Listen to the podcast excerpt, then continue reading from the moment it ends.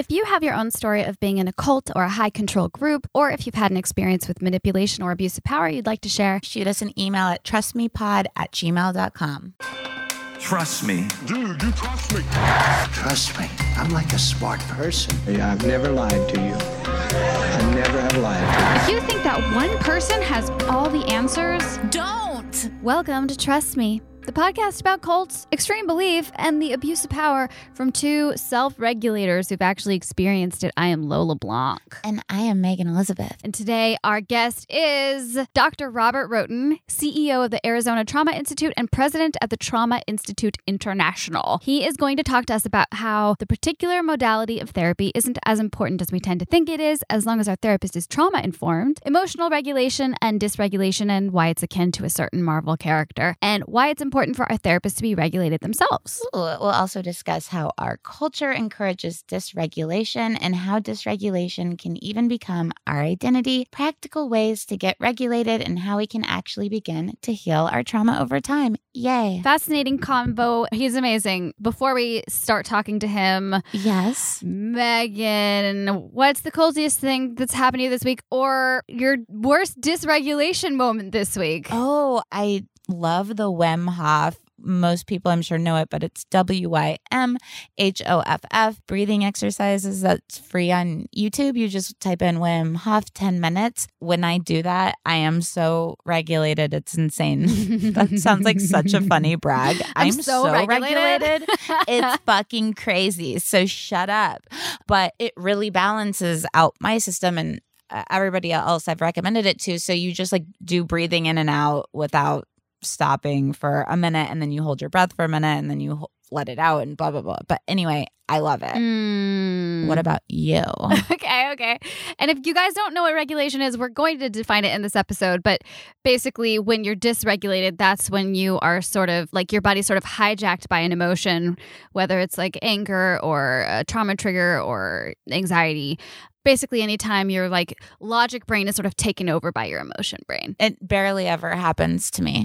Just kidding. I live in it constantly. I feel like I am a pretty well regulated person, honestly, like most of the time, other than the like anxiety stuff. I'm like very. That's a really funny sentence, Lola.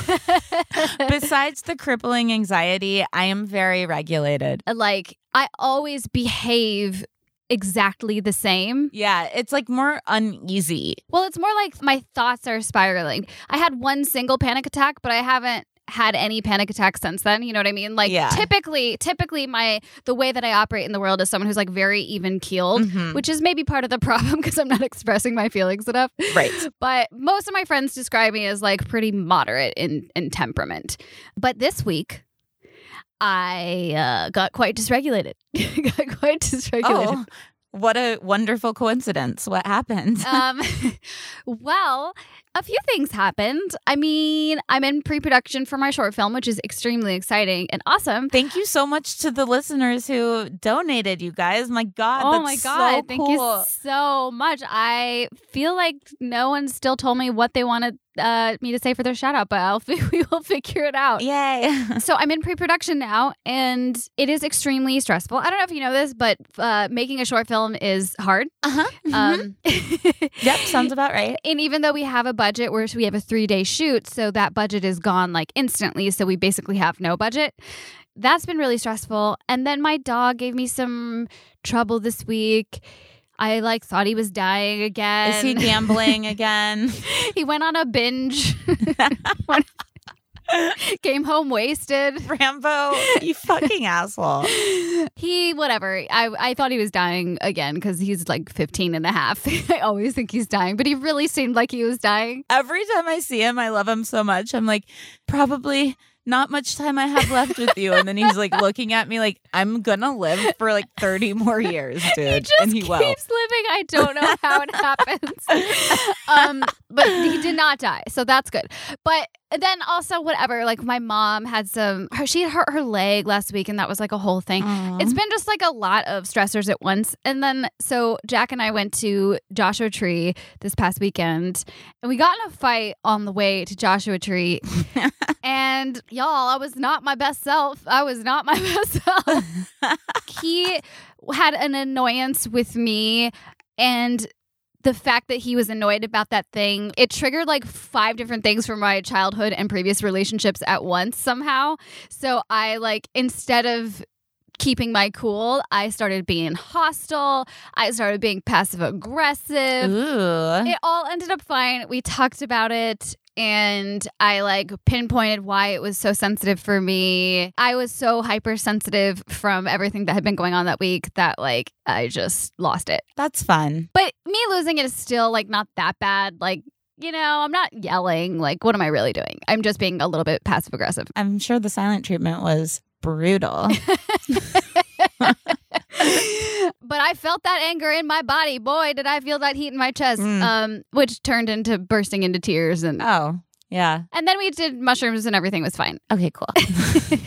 but that's my dysregulation moment. But oh, speaking of culty, though, Joshua Tree, I've been there once or twice, but I usually only stay in the Airbnb. And this time we actually like went into town. Fuck that town is culty. oh, yeah. It's very strange. Jack was like, it was his first time there, and he was like, I feel like some like man with goggles on his head is gonna show up at our door and murder us. Like, why? Yeah. I mean, I love it. I love it there, but it's so full of Burning Man people. It's crazy and so full of like Oh, yeah. healers and retreats and you know It's obviously my heaven. I love it. I'm going this weekend. My friend got us a little house. You're going this weekend? Wow. Yes. And a coach to walk us through some stuff and a chef. Um, I'm sorry. What kind of coach?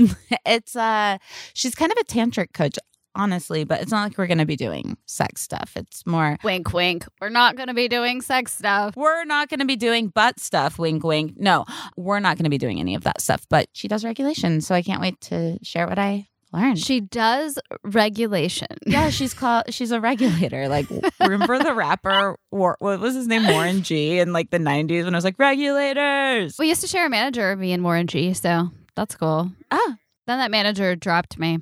oh, well, you should drop it like it's hot. Anyway, we've rambled enough. Let's talk about. We've rambled enough. Let's do it.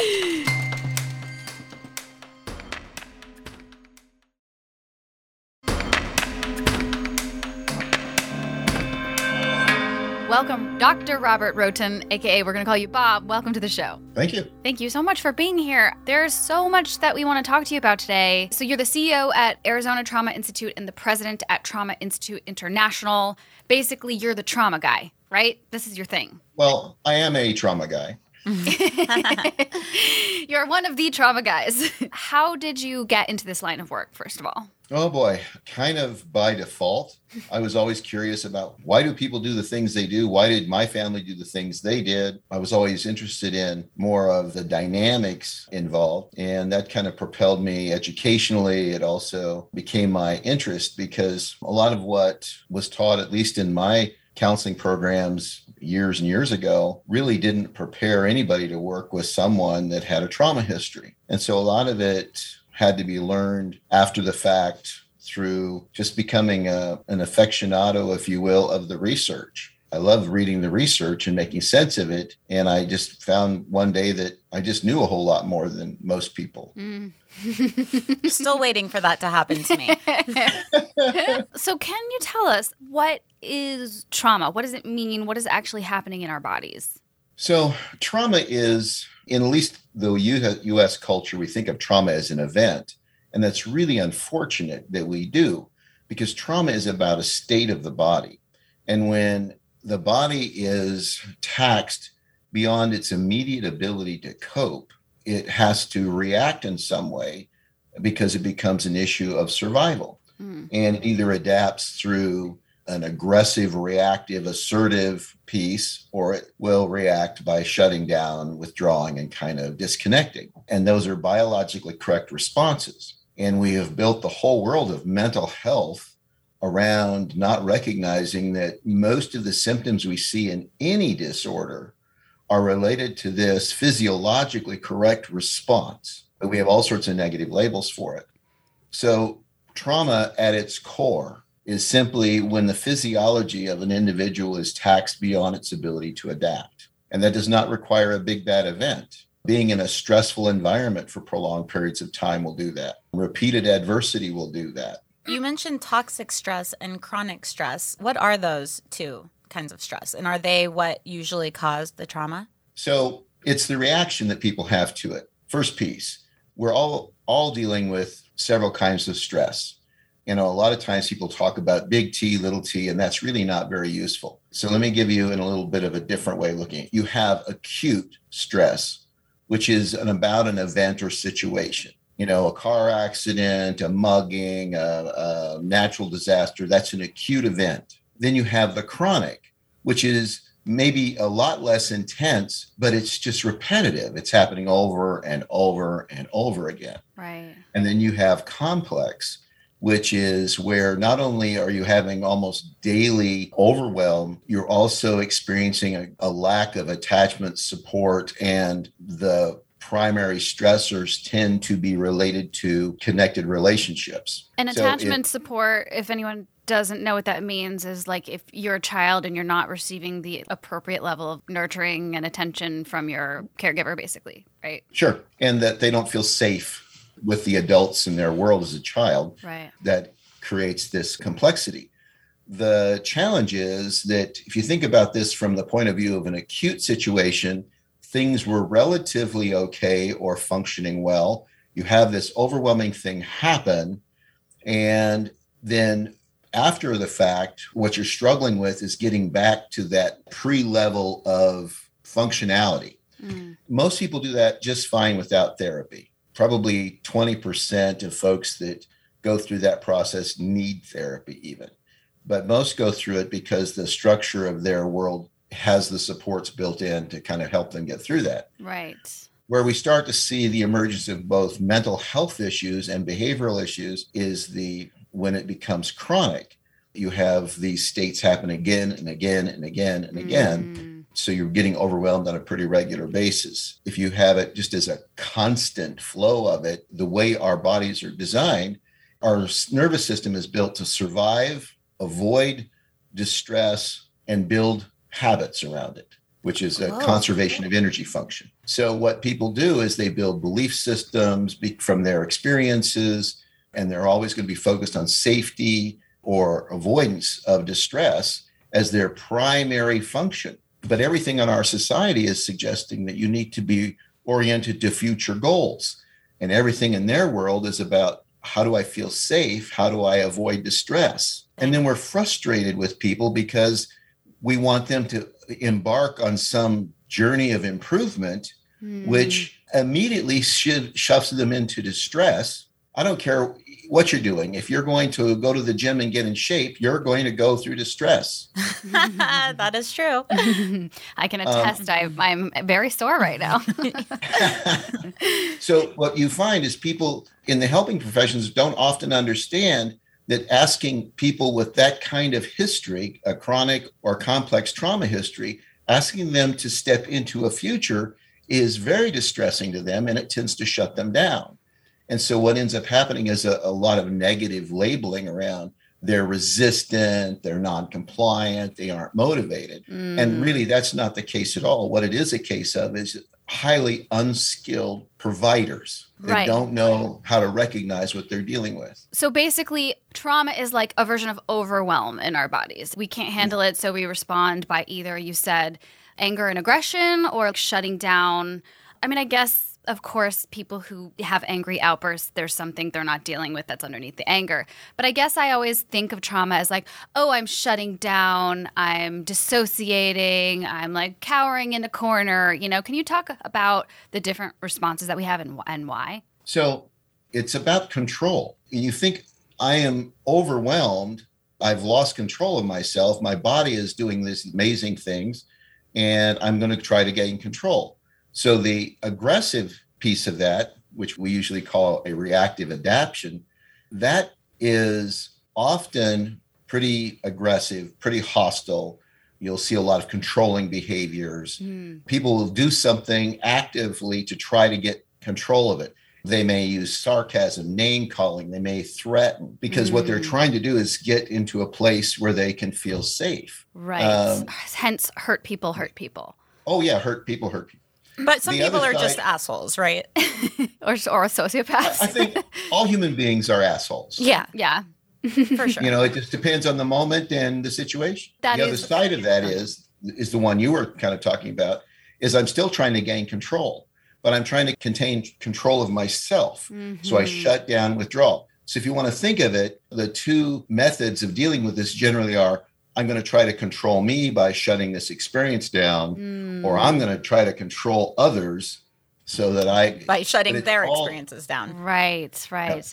This explains one of my past relationships very succinctly. Uh-huh. I had an ex who had a he had a lot of attachment trauma, but also just regular trauma repeatedly throughout his childhood, and of course, he was quite controlling within our relationship. That's what I wanted to ask about. You know, we talk about cults a lot on the show and religion, even if it's not culty.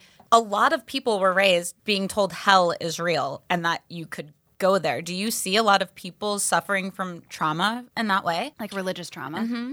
The problem with a history of trauma, what you would find kind of growing to maturity in a cult, is that the messages that are negative, that inner critic, that the beliefs that are are what I call hope destroyers, are firmly embedded and usually fairly young. Right. Mhm. So the hell's already there and they're already living in it. And when you're in that level of arousal, you can't think clearly. If you think about it, I'm going to kind of use a silly metaphor. Think about we move through what's called a, a regulation cycle. You're regulated, you become dysregulated, and you re regulate. So you're really hungry, you're dysregulated.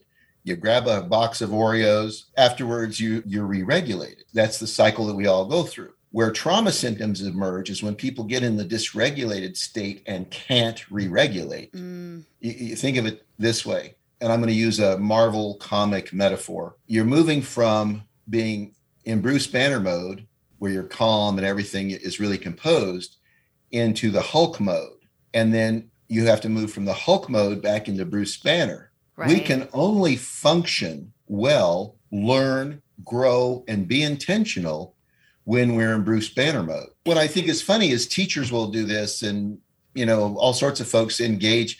They engage the Hulk and they want to scold, shame, and control the Hulk Mm. rather than what do I need to get people back into Bruce Banner mode. Right. And and that's we do the same thing a lot of times in the mental health world. Uh, particularly people who don't have much experience really working or understanding trauma will try to dictate or do cognitive work with the Hulk. And it's funny to watch because they fail a lot.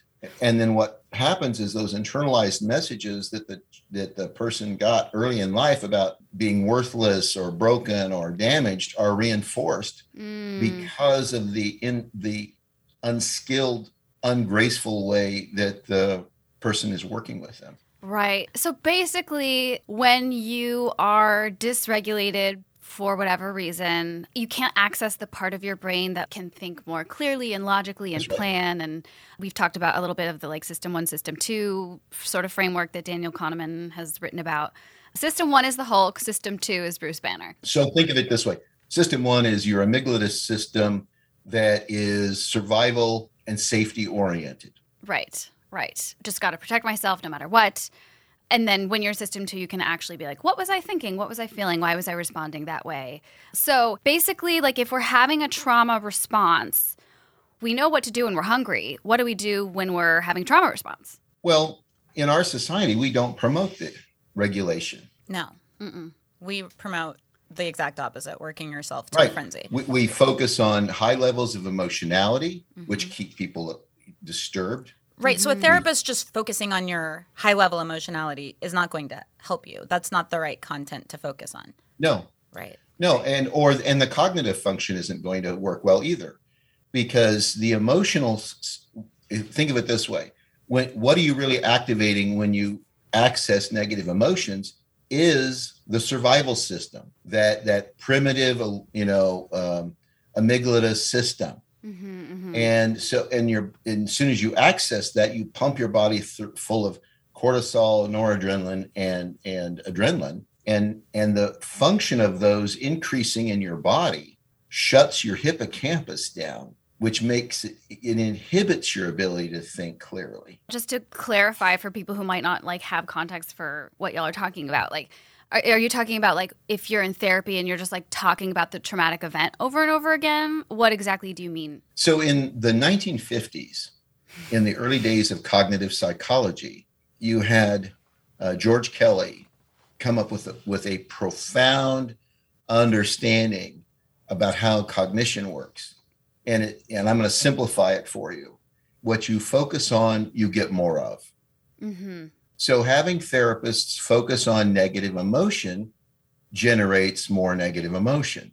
But mm-hmm. that's what they're all taught to chase after because of course you it's all about emotion in our society. right. You know, you know you're supposed to purge your emotions and feel your emotions and do this and it, and focusing on a on intense negative emotions just create more of them. But are we supposed to repress them or or what do we do with them? it's not amount of repressing them or not that's kind of a that comes out of that psychodynamic influence that hopefully we eventually get away from but it is it, it if you look at people that have been in care for a while one of the and, and you do a file review what you're going to find the longer they're in care the more symptoms they develop and the more diagnoses they get and the more medications Mm, they're on why? Because that perpetuates the system and it and it perpetuates pharmacy companies. Mm. It does not help your client. For a lot of people, they probably went, especially a lot of our listeners, may have gone like many, many years without talking about what's happened to them. Yeah. Um, and so just the simple act of like recognizing what happened and expressing it is that is an important step, right? Like to initially like discuss it and feel it. You but bet. you can yeah. But let me really correct you there. It's being able to go through that story hmm and do it in a way that does not trigger negative emotions. Mm. So how do we do that? Well, that that's why you go to somebody that's skilled in how to do that.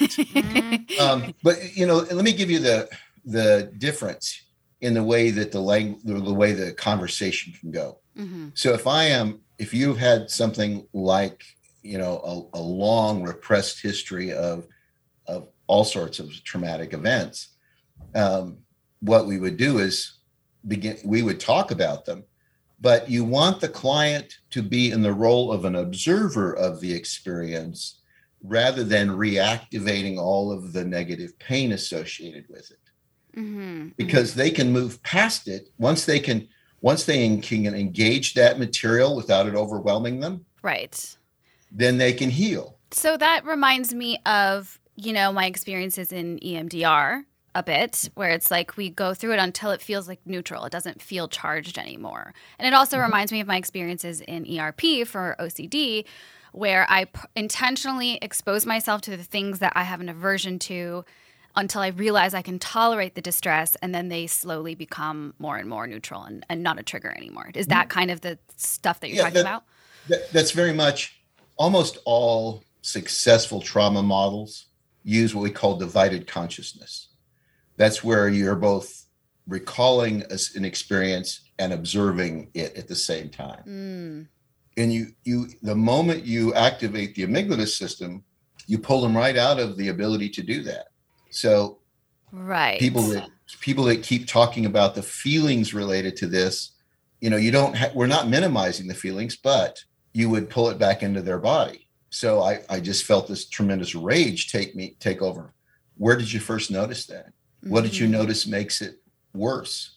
When who were you around when it was at its least? Mm. it's we're going to explore it completely deconstruct all around it but we aren't trying to recreate the emotion in the moment because that isn't going to be helpful Right. So it's almost like mindfulness. You have to like kind of step back and observe what exactly was happening for you physically when you had that emotional experience and like you said, become an Mhm. observer of it as opposed to just like being overwhelmed by it and stuck Mhm. in the feeling. so and, and you have to be relatively regulated in order to do mindfulness So that would be where the therapist comes in. The therapist needs to be regulated and you oh hear them. yeah Yeah. So that's that's what most people are missing in therapy is a regulated therapist. Well, well a regulated therapist yes but it, they don't we don't we do not teach how to reg- self-regulate in, our- in our society anywhere Mhm. and you know and and there's a lot of pressure even in programs that are really good about teaching it, you know, starting to teach it in schools, the the problem is that nobody really wants us to be regulated because it would seriously affect our consumer society. You know, if you were really regulated and you were making decisions based on logic rather than emotion, you wouldn't probably buy most of the crap you buy. right. You Right. Because we're wouldn't filling have a a whole, of- yeah. you wouldn't have a whole mountain of cr- credit uh, debt, you know, because you you wouldn't that wouldn't make sense if you were doing it rationally. But if you're if we can promote emotional decision making, then we can sell junk people don't need impulsively. Right, but my And- excessive shopping is totally rational. I don't know what you're talking about. I'm just using that as an example. yeah, yeah. What what we have found is that this the large systems support a trauma generating system. Well, the news cycle, I mean, is Oh, the perfect course, yeah. example. Like it we if we're not all in a state of panic and then we're dead. then Yeah. well then they sell no newspaper, you know, like they have to. They have to make the headlines That's be um dysregulating. because they're trying to sell stuff. Right, exactly. But so but but therapists, I I just like I cannot stress enough to people to find therapists who specialize in the thing that you're going through because I definitely it took me a long time to get the appropriate kind of treatment because I kept just picking therapists who like were on my insurance and they had like A pretty picture. 50 things listed. I'm Just me. Okay.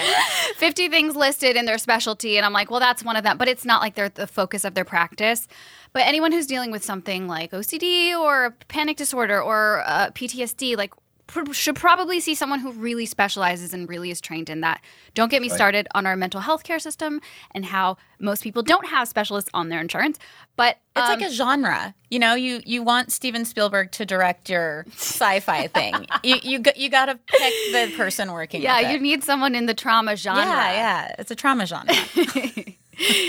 Um, and, and I, I agree with you. There, you know, basically people in private practice will list that they do really everything. Right. And, you know, uh, people always kind of chuckle at me when I was, you know, running clinics. I said, we do this. This is what we do. It's the only thing we do. yeah And they said, well, how can you make any money on that?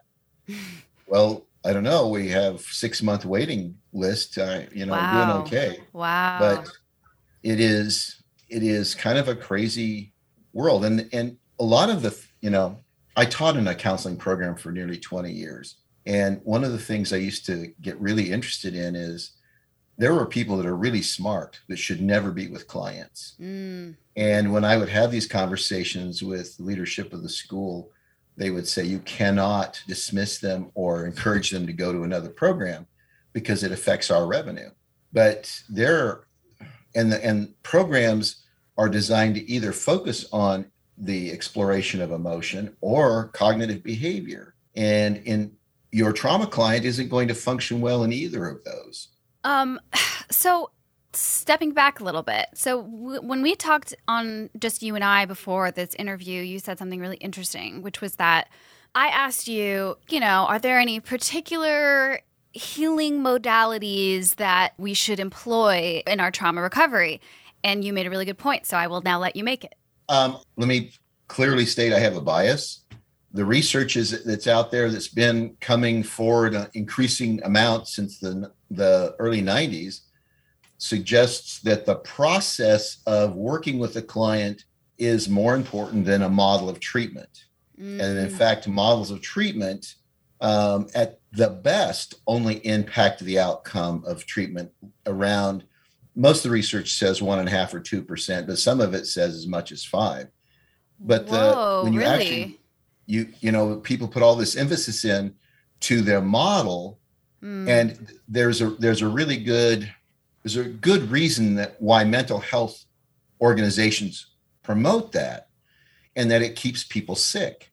How Mm. so? Um, because when you're focused on the model, you don't focus on the relationship. And the thing that we know is the largest influence is the ability of the therapist who is well regulated to be able to connect with in a safe form a safe and secure attachment with the client that has that is the most impactful element for an outcome in therapy that there is. It's fully half of what influences Wow. the outcome of therapy. That reminds So what we've done is put all this emphasis on models of treatment Mhm. rather than you have to be regulated yourself and you have to be able to attach to people and organizations don't want you to do that they want you to be efficient they want to give you 100 clients they want you to you know and it it becomes about billing Mm. and and if you can bill and not get complaints then you're a wonderful therapist You also said something about how once we're regulated, it's almost not even that important. Like once we learn right. how to bring that overwhelm down and mm-hmm. like get back into our bodies, then right. any number of treatments could work. any, anything will work I think that is so interesting. You know, I see a lot of emphasis in my nerddom of the psychology community on like this is the one, you know, there's like a copyright symbol behind the man's name about how this particular treatment is to is the thing that works, you know.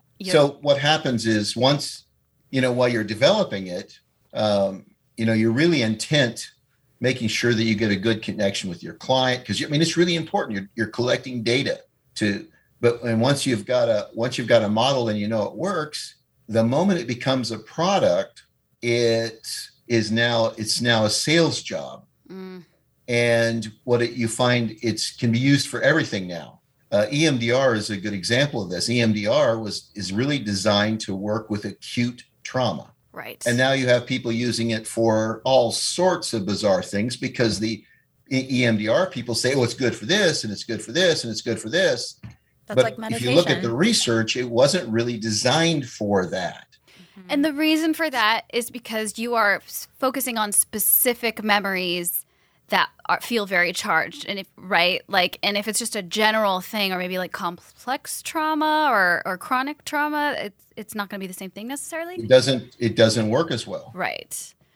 And in fact, if you look at the um, a lot of the research around that, you find that um, traditional models of treatment and many of the post-traumatic stress, which is based, most of those models are based on an acute event. Right. They become less efficient the more chronic or complex trauma is. I really want to know about what some of the differences are. Like this one, like EMDR might not be the best treatment for chronic trauma. What are the differences in how we can heal from these different things? So, first, let me kind of walk you through that you have to be able to create the environment where healing can occur. Tell us about that. That first and foremost, you have to be able to regulate you. You cannot help somebody else go to a place you can't get to yourself. Mm, hmm And um, that's really hard when I'm training therapists. That that is really the hardest part is getting a therapist to be able to regulate well enough to sit with a dysregulated client. Do either of you have experiences with therapists who are dysregulating within the sessions with their clients? Oh, yeah. Of course, yeah. Really? Tell me how, because I feel like I feel maybe I just have, have had really stoic therapists. it, well, it looks, you know, if the therapist is in their head trying to figure out what to do or how to make sense of what you're just saying, or they're becoming reactive themselves, they're not regulated anymore. If they have been trained to think that empathy is about feeling somebody else's pain, they're dysregulating themselves in a session. Mm. What's when the we- correct way to think about empathy? Um, empathy is about really is about understanding how human beings work and having tolerance for that. oh, interesting. Yeah, I don't. I don't have any tolerance for that. That's a good good idea. I guess, mean, I, yeah, I've know, had you- moments with therapists where I feel like I can see that they've gotten insecure because they feel like they're not doing it right. That's the closest I think. Yep. And that's just they're dysregulating at that moment. The moment that happens, their body's pumping in extra cortisol and noradrenaline. Mm. And they're losing access to their executive functioning system. So what would and what you will do? find the, the, the easiest way to, for the for those therapists to get through the session is to ask you an emotionally laden question, let you talk, and they can just shut down. Mm. S- Well, all right. So for people who are going to therapy as and and who are not therapists, um, please continue. You were saying first we have to sort of find a therapist who, you know, is well regulated themselves. and then you, you have to you have to help the client be successful remember people with trauma histories are always looking for certainty safety and clarity and so when you get them into the process you want to orient them thoroughly you want to lay out exactly what it's going to look like you want to help them see what other people have done in, in when they've run into roadblocks and you'll run into roadblocks these are the common roadblocks. You lay them out, you explain them, you talk about how people get past them.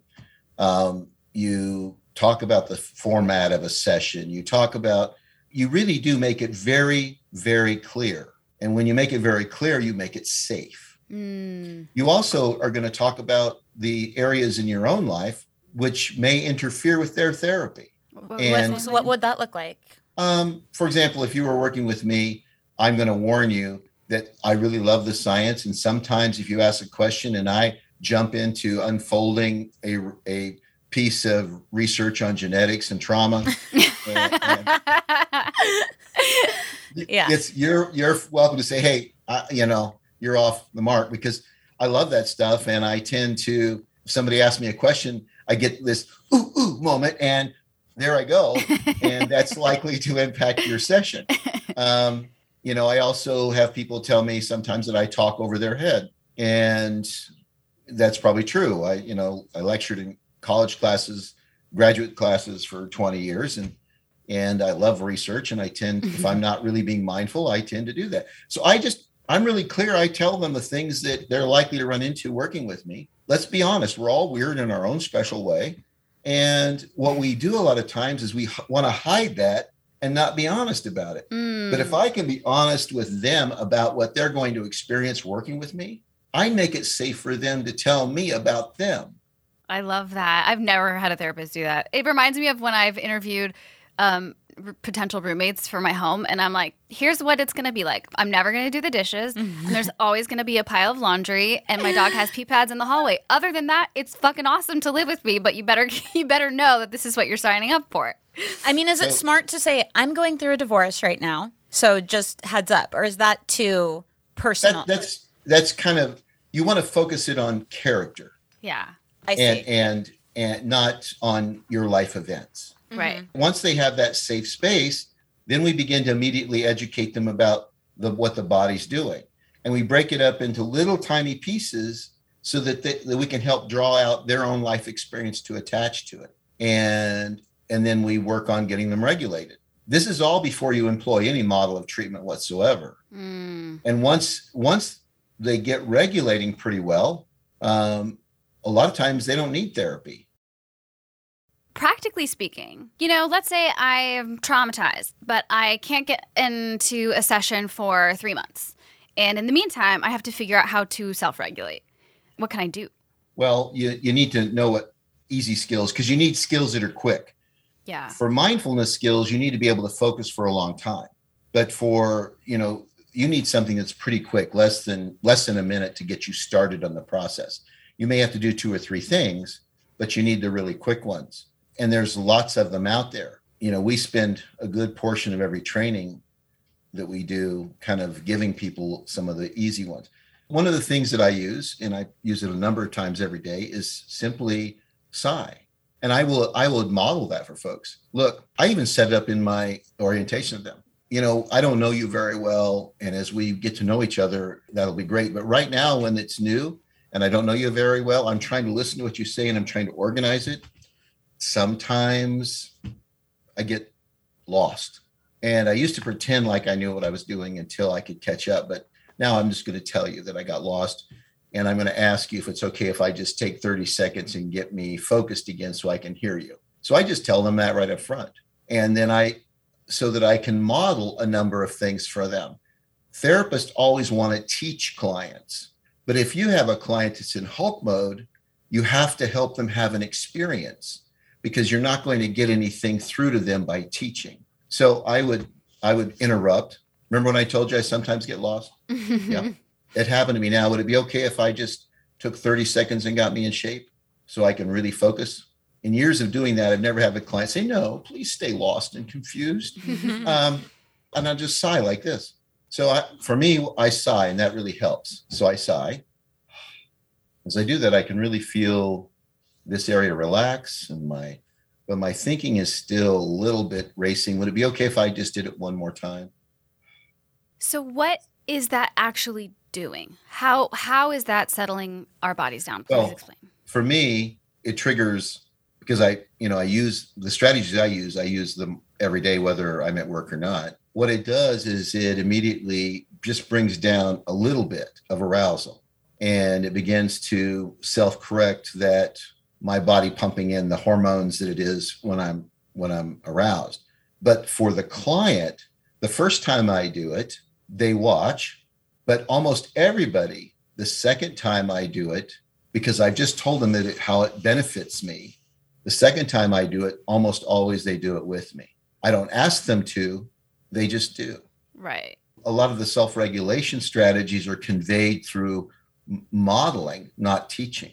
Well, because again, most there will probably be a lot of listeners who are not therapists and maybe not in therapy yet. I just want to like outline. Basically, if we're in a state of arousal, our nervous system is like kind of supercharged and we have to get back into our bodies somehow, right?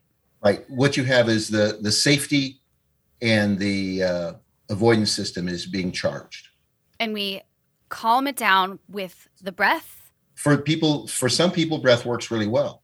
Um, Um, if you have people that were strangled as a child or held underwater as punishment or Mm. had mhm, uh, stress related asthma, you don't want to use breath activities. right. But it, you know, s- some people do really well with sensory kind of uh, things, different textures.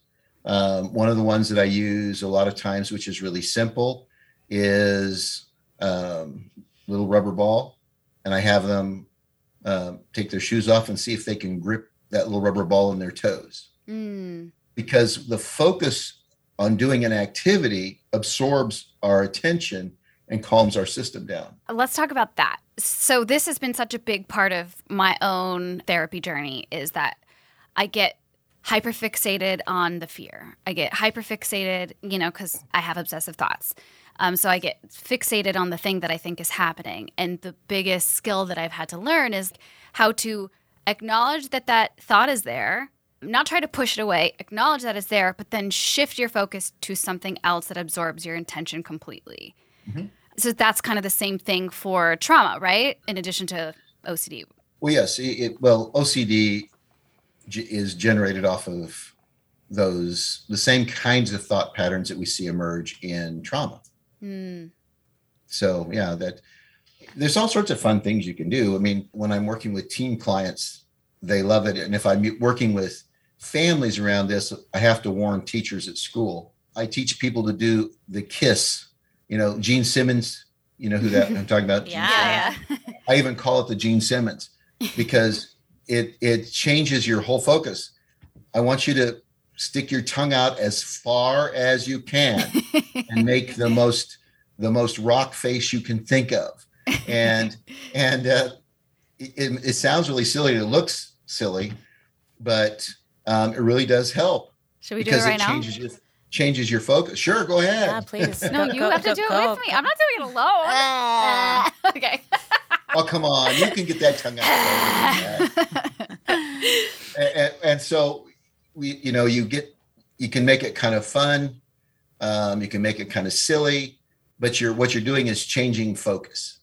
Changing focus and is acknowledging the thought or like the fear in the moment is like is is the acknowledgement of that important like oh i'm experiencing a fear reaction is that It- yeah It can be, but you know, if you're working, depends on the age and experience of the client. Mhm, mhm. With fifth graders, never going to go for insight.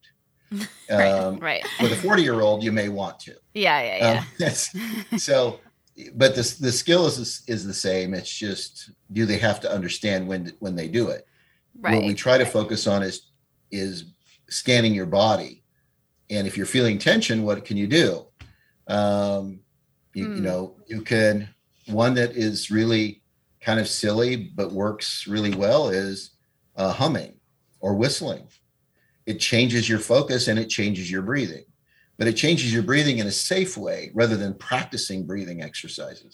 Right. And you know, and you want it to be something really silly like some children's lyric, like "Row, row your boat" or twinkle, twinkle. twinkle, twinkle. But, but one of the kids broke into a six-year-old broke into one of the songs from uh, Frozen, It's a good one. Yep. which is really funny to kind of watch them try to to whistle it uh, when they're not when they're not a great whistler anyway.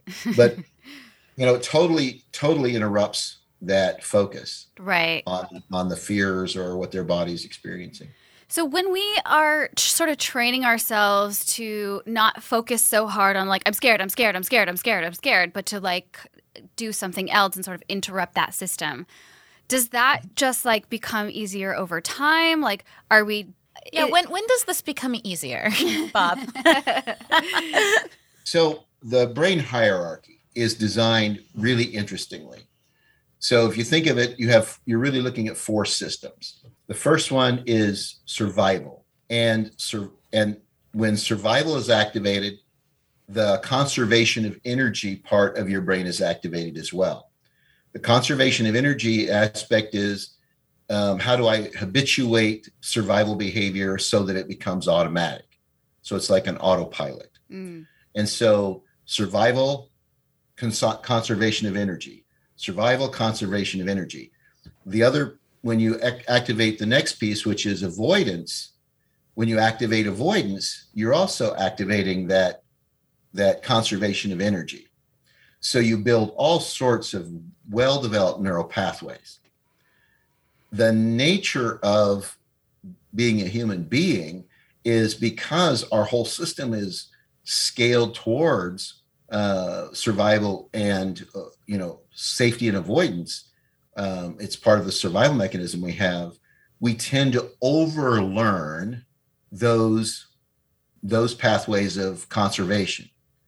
And when we move into uh, a regulated system where we have executive functioning we tend to underlearn those in conservation of energy we What- have to do them a lot longer, a lot more often in order to develop the the neural pathways that they become automatic behavior.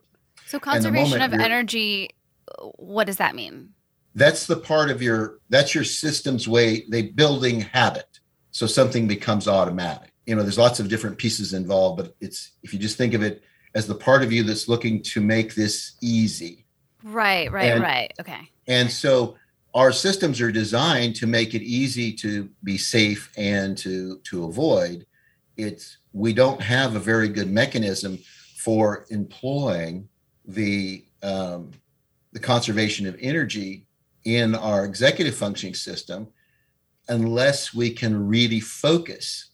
And so the the more intently we can focus on something while we're in that state, the more we'll build more conservation of energy is built into that. In other words, more habit is built into it. Can I try to summarize what you just said and tell me if I'm doing it wrong? The more we can pause and concentrate and be intentional, to use your word, mm-hmm. in a moment of arousal, the more that can kind of be a habit that we build and it sort of becomes starts to happen naturally. Mhm. But it takes a period of really working on it and it being very difficult to sort of focus and do the correct thing in that state of arousal. It is because our society isn't designed to support people focusing on something. Right. yeah, it's one thing after another. And we promote it by saying, well, we, people multitask. If you want to develop patterns that are useful, you focus on one thing and you focus intently on it until you've done it multiple times. And the brain is plastic. So, for people who don't know what this means, our brains are constantly changing and restructuring, and we can we can like forge new. This is how habits are built. Is we're like basically laying down new pathways and then laying them down again and laying them down again. That's why it's so hard to do a new job in the beginning, and it gets easier over time because you're simply practicing. It's literally changing our brains, and the same thing can happen in recovery from trauma or OCD, you know, or maybe it's the same thing. The first few months of when I finally found the correct kind of therapy, because it took a long time to find someone who specialized in what I was experiencing, those first few months were so hard. And every time I was like, okay, oh, I'm feeling panic about this thing, or like I'm stuck in this thought loop and this obsession, this thought spiral. I'm going to do the thing I'm supposed to do. It doesn't feel like it's working. It doesn't feel like it's working, but I'm going to like just go with what my therapist tells me and be intentional and make a choice to like shift my focus, even though it feels terrifying and horrible. Over time, this just got easier. It's just become easier. It's, It's habit. Exactly, exactly. And so that work that I've done for my particular thing, which is OCD, is work that we can also do if we have particular triggers and we can sort of practice, okay, I know if I'm going to be triggered by this event, this person, this memory, I can practice intentionally pausing, shifting my focus, and then it, my brain like doesn't see that as that important or scary anymore over time. Is that right? Yep, that's right. Cool. You Thank got you. it. Yay! And and if you can get people there through you know the work you do with them, you don't need a model of treatment. So it's just like getting to a point where the things that scare you or the memories that scare you just don't feel like that big of a deal anymore because you know what to do when it happens. Yep. It's that having a strategy that works to preserve and look, listen how reinforcing it is. What are you really doing is you recognize the trigger and you now have strategies that allow you to feel safe and in control. Mm. We feel a feeling of fear.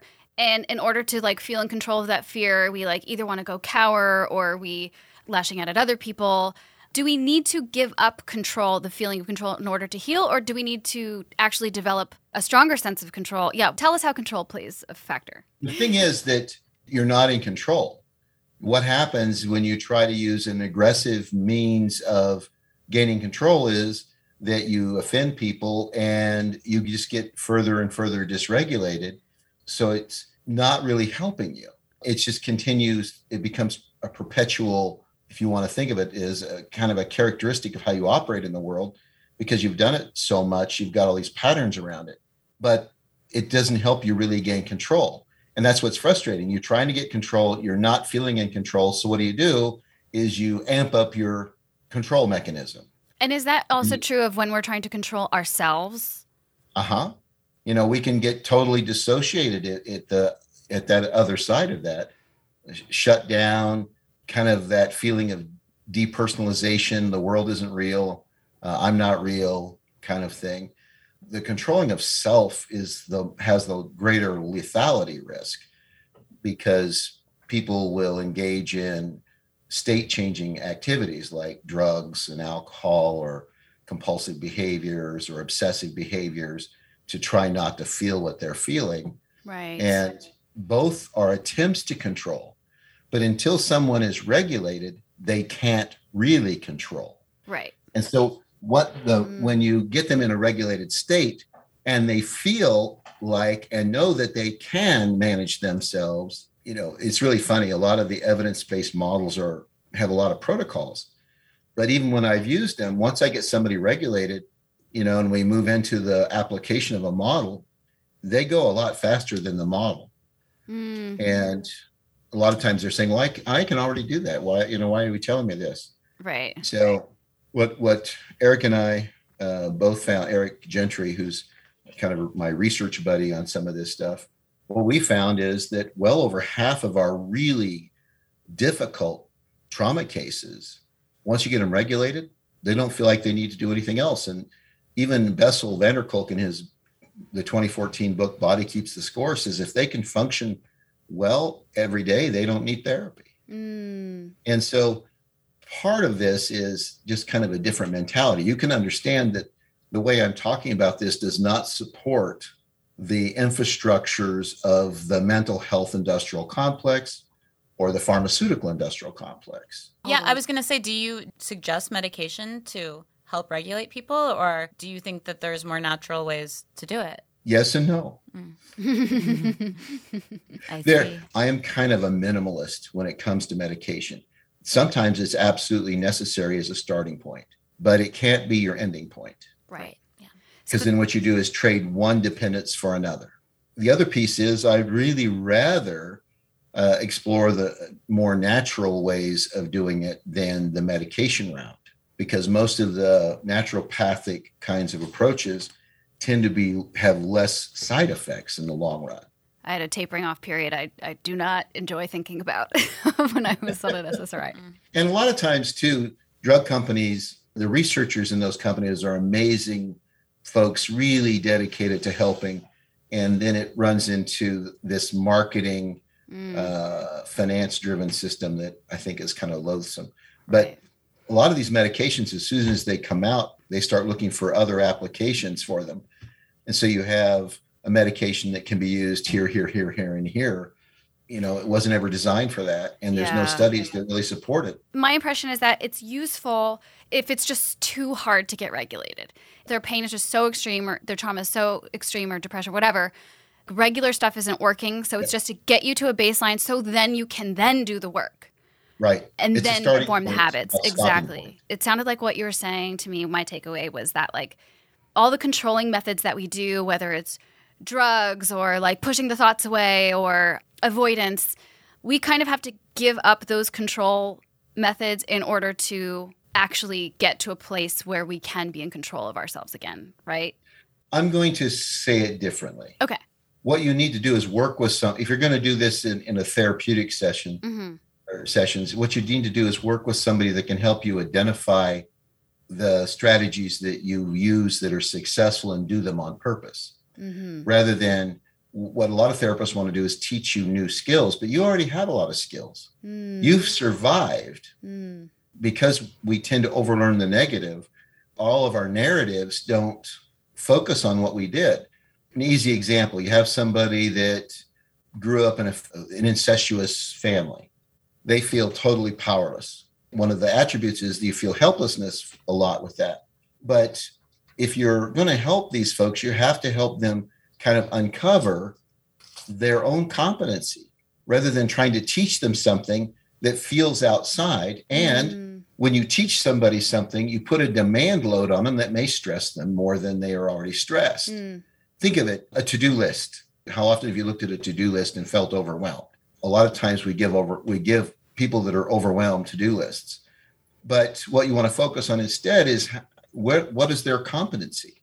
I worked with a, a family that brought their their uh, 20 year old in for he'd been in treatment for heroin now three times and they were sure that he was going to you know kill himself and so i'm listening to them talk and i ask him where's a place that you never use and they the rest of his family went nuts so he'll use anywhere blah blah blah and the reality is every addict i know of in 30 years has some place they don't use Mm.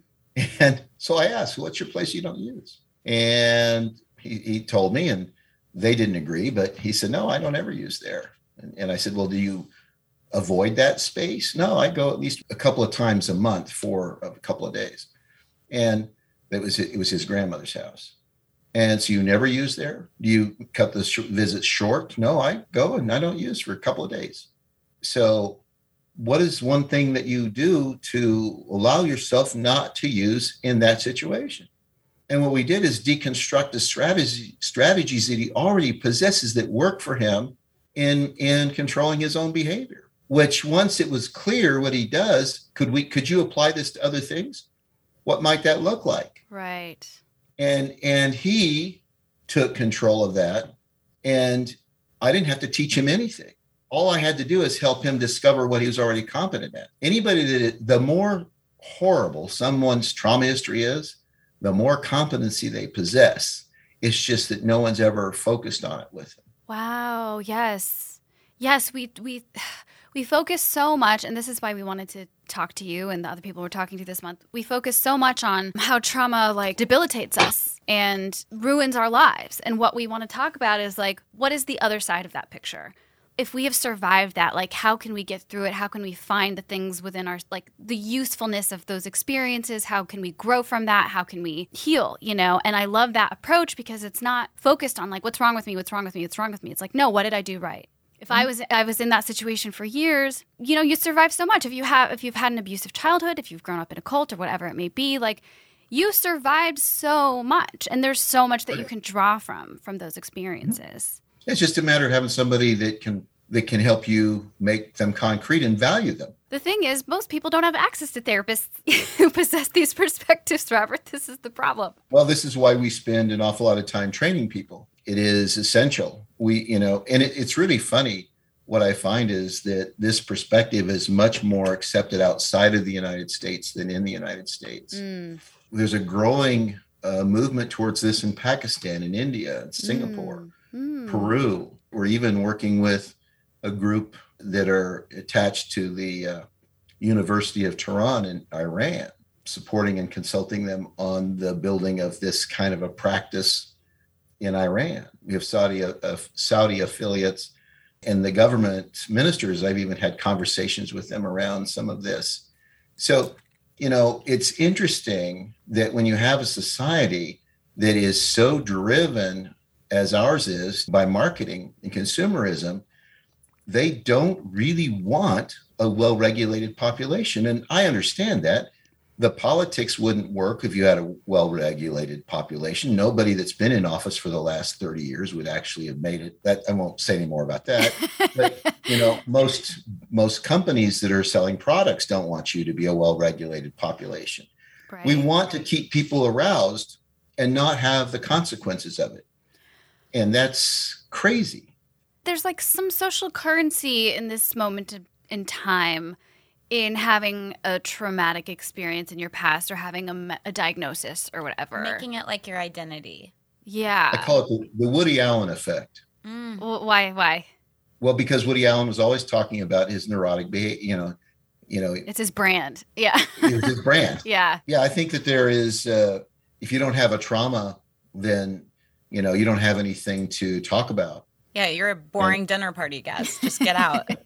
And if you don't emote in strong, vivid emotions, then there must be something wrong with you. If you don't see this injustice and get as upset about it as uh, that person is, then you know you are not being supportive. We build a lot of this messaging into our society. right. Don't you dare try to be regulated. Well, we, when we see an extreme emotion or feeling something sort of extreme or using a really loud voice or whatever it is, that is just like more exciting to our brains. So, like, it makes sense on some level. It's just more interesting than someone who's Yep. like, yeah, this um, this is causing a lot of harm, and um, and I don't like it. You know, like passion. We're drawn to passion, so it makes sense. Novelty. We're actually drawn to Mm. novelty. Mm, interesting. But I think that we would grow so much as the society, even if we did still elevate people who'd experienced a lot of pain or something.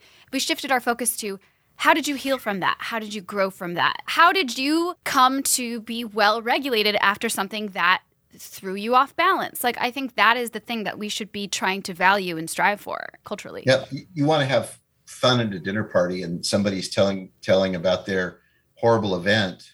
You start asking them around. Well, how did you get through that? Yeah. You know, what, what's the first thing you did to take action? How did you learn that that would work for you? All of a sudden, they're angry at you because what they want is, mm. and everybody else is going to be angry at you too, because what they want is an opportunity to feel this vivid emotion. Because, by goodness, we believe in intense emotion in this society, and we need to do things to ramp that up, not calm it down. And, you know, it's nuts. It's horrible for us as a human being to be charged up all the time. so do you think that the that the highest state that we can achieve is just not being reactive, choosing intentionally and living a life that is on purpose? Of course, Yeah. living a life that's intentional and I'm not going to say needs a purpose, but intentional and deliberate is, you know, I think that's the ultimate maturity. It's mm-hmm. pr- it's building the skill of responding instead of reacting, right? It's really funny to me. We give all this attention to artists that are the Van Goghs of the world, Yeah. the, the ones that are a little nutty and extreme.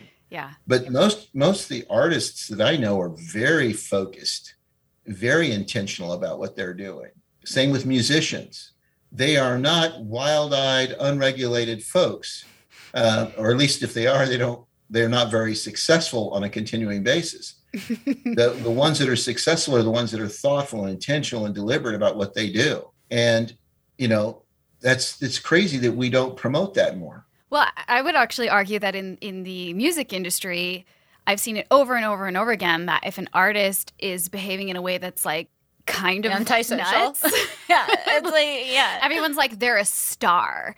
I'm like, Yeah. no, they just like showed up two hours late and talked about how mm-hmm. great they were for 20 minutes straight and then like co- were complete asshole to everyone. Like, that's not, uh, that doesn't mean they're a star. It just means that they're like novel, basically. Um, same, and same with like method actors and, you know, they're geniuses. I'm like, no, they're just like louder. That's it. the other thing is that because of we're using emotional appeals people don't recognize the difference between the public persona and the person at all. Right. no no absolutely not i'm going to use alice cooper as an example most people alice cooper's career he's like everybody thinks wow this guy's deranged you know he's wild and crazy but he's a very conservative person Yeah. you know he's very involved in in the in christian faith and he's you know he's a large contributor to you know christian colleges and He loves golf. He, he loves golf and he's, he's kind of into he's kind of into healthy lifestyles We're spreading this you rumor yeah. now. Alice Cooper loves golf. No, he does, Steve. Yeah, he loves just- that. You know, i think it's hysterical because i stand in front of groups and talk for hours and and people mistake my presentation person as that's who i am they don't realize that i'm really a horrible introvert and so they, Yeah. they come up they're all excited for having been there they want to invite me to dinner and the last thing i want to do ever is to sit in dinner with total strangers Oh my god, I could not after relate. You're talking all day I could not relate more.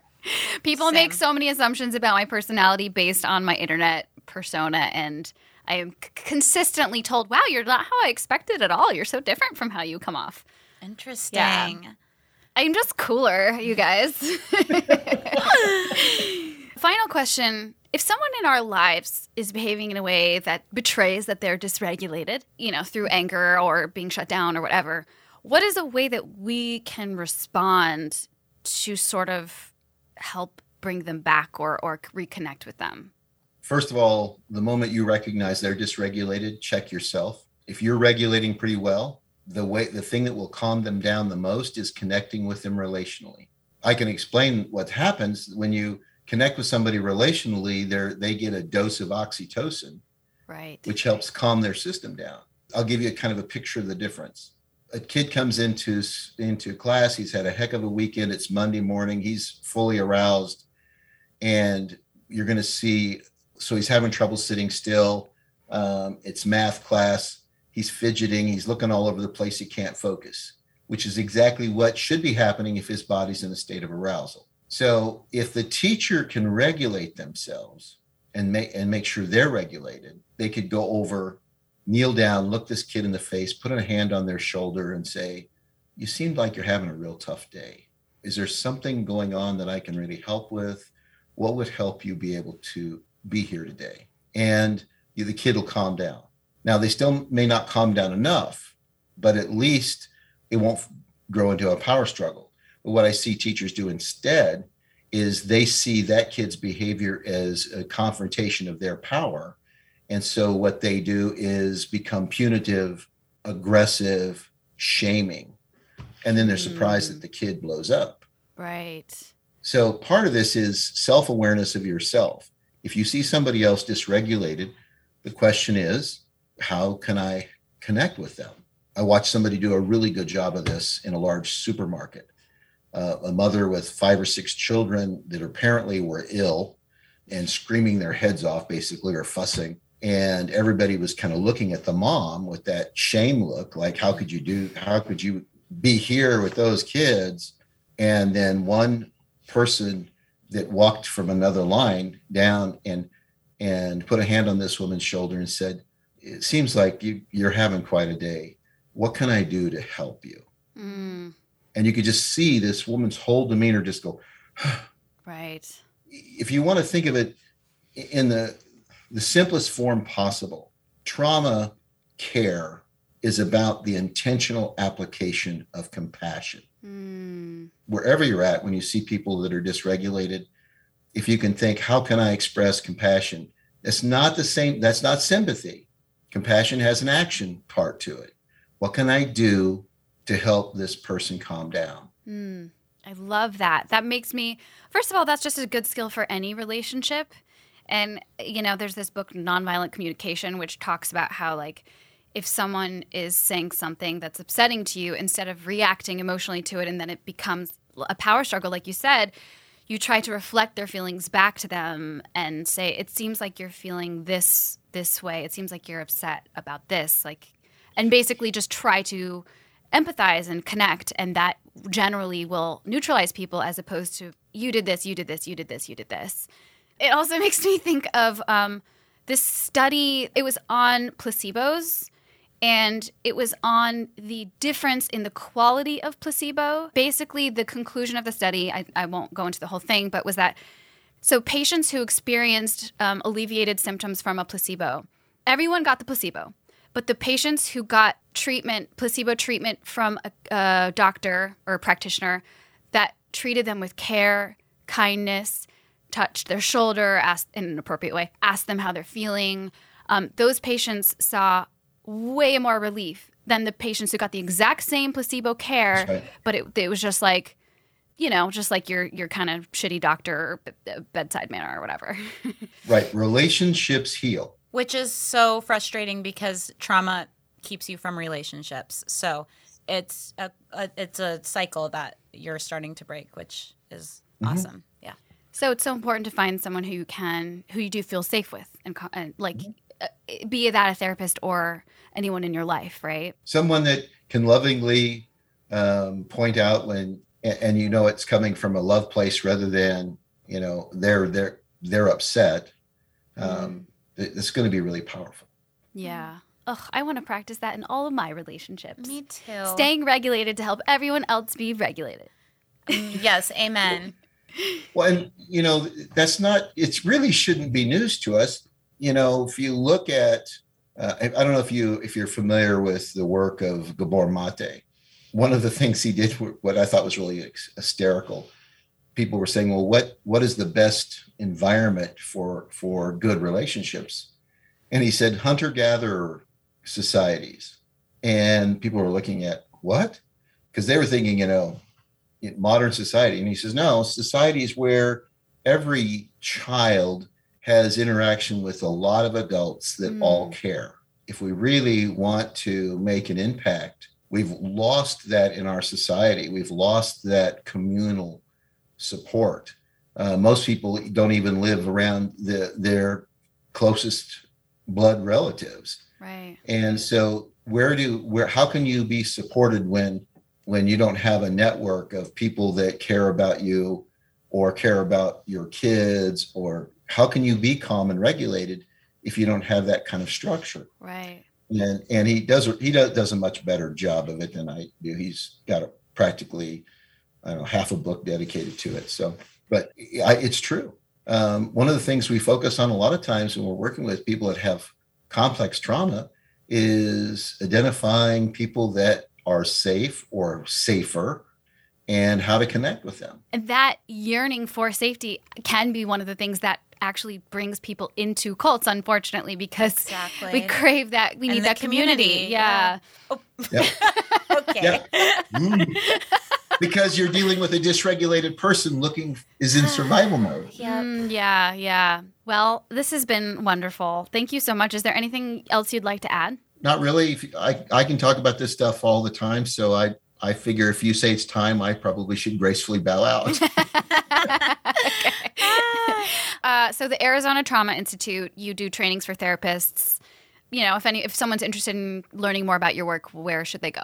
they can go to our website or do a search for me they'll they'll pull up we we offer nearly 60 courses that we have online we do a lot of live trainings we also work with companies all over the world um, to create compassionate environments in their workplace Mm. we work in lots of different venues government advocacy laws we're trying to change laws so Well, you're doing great work.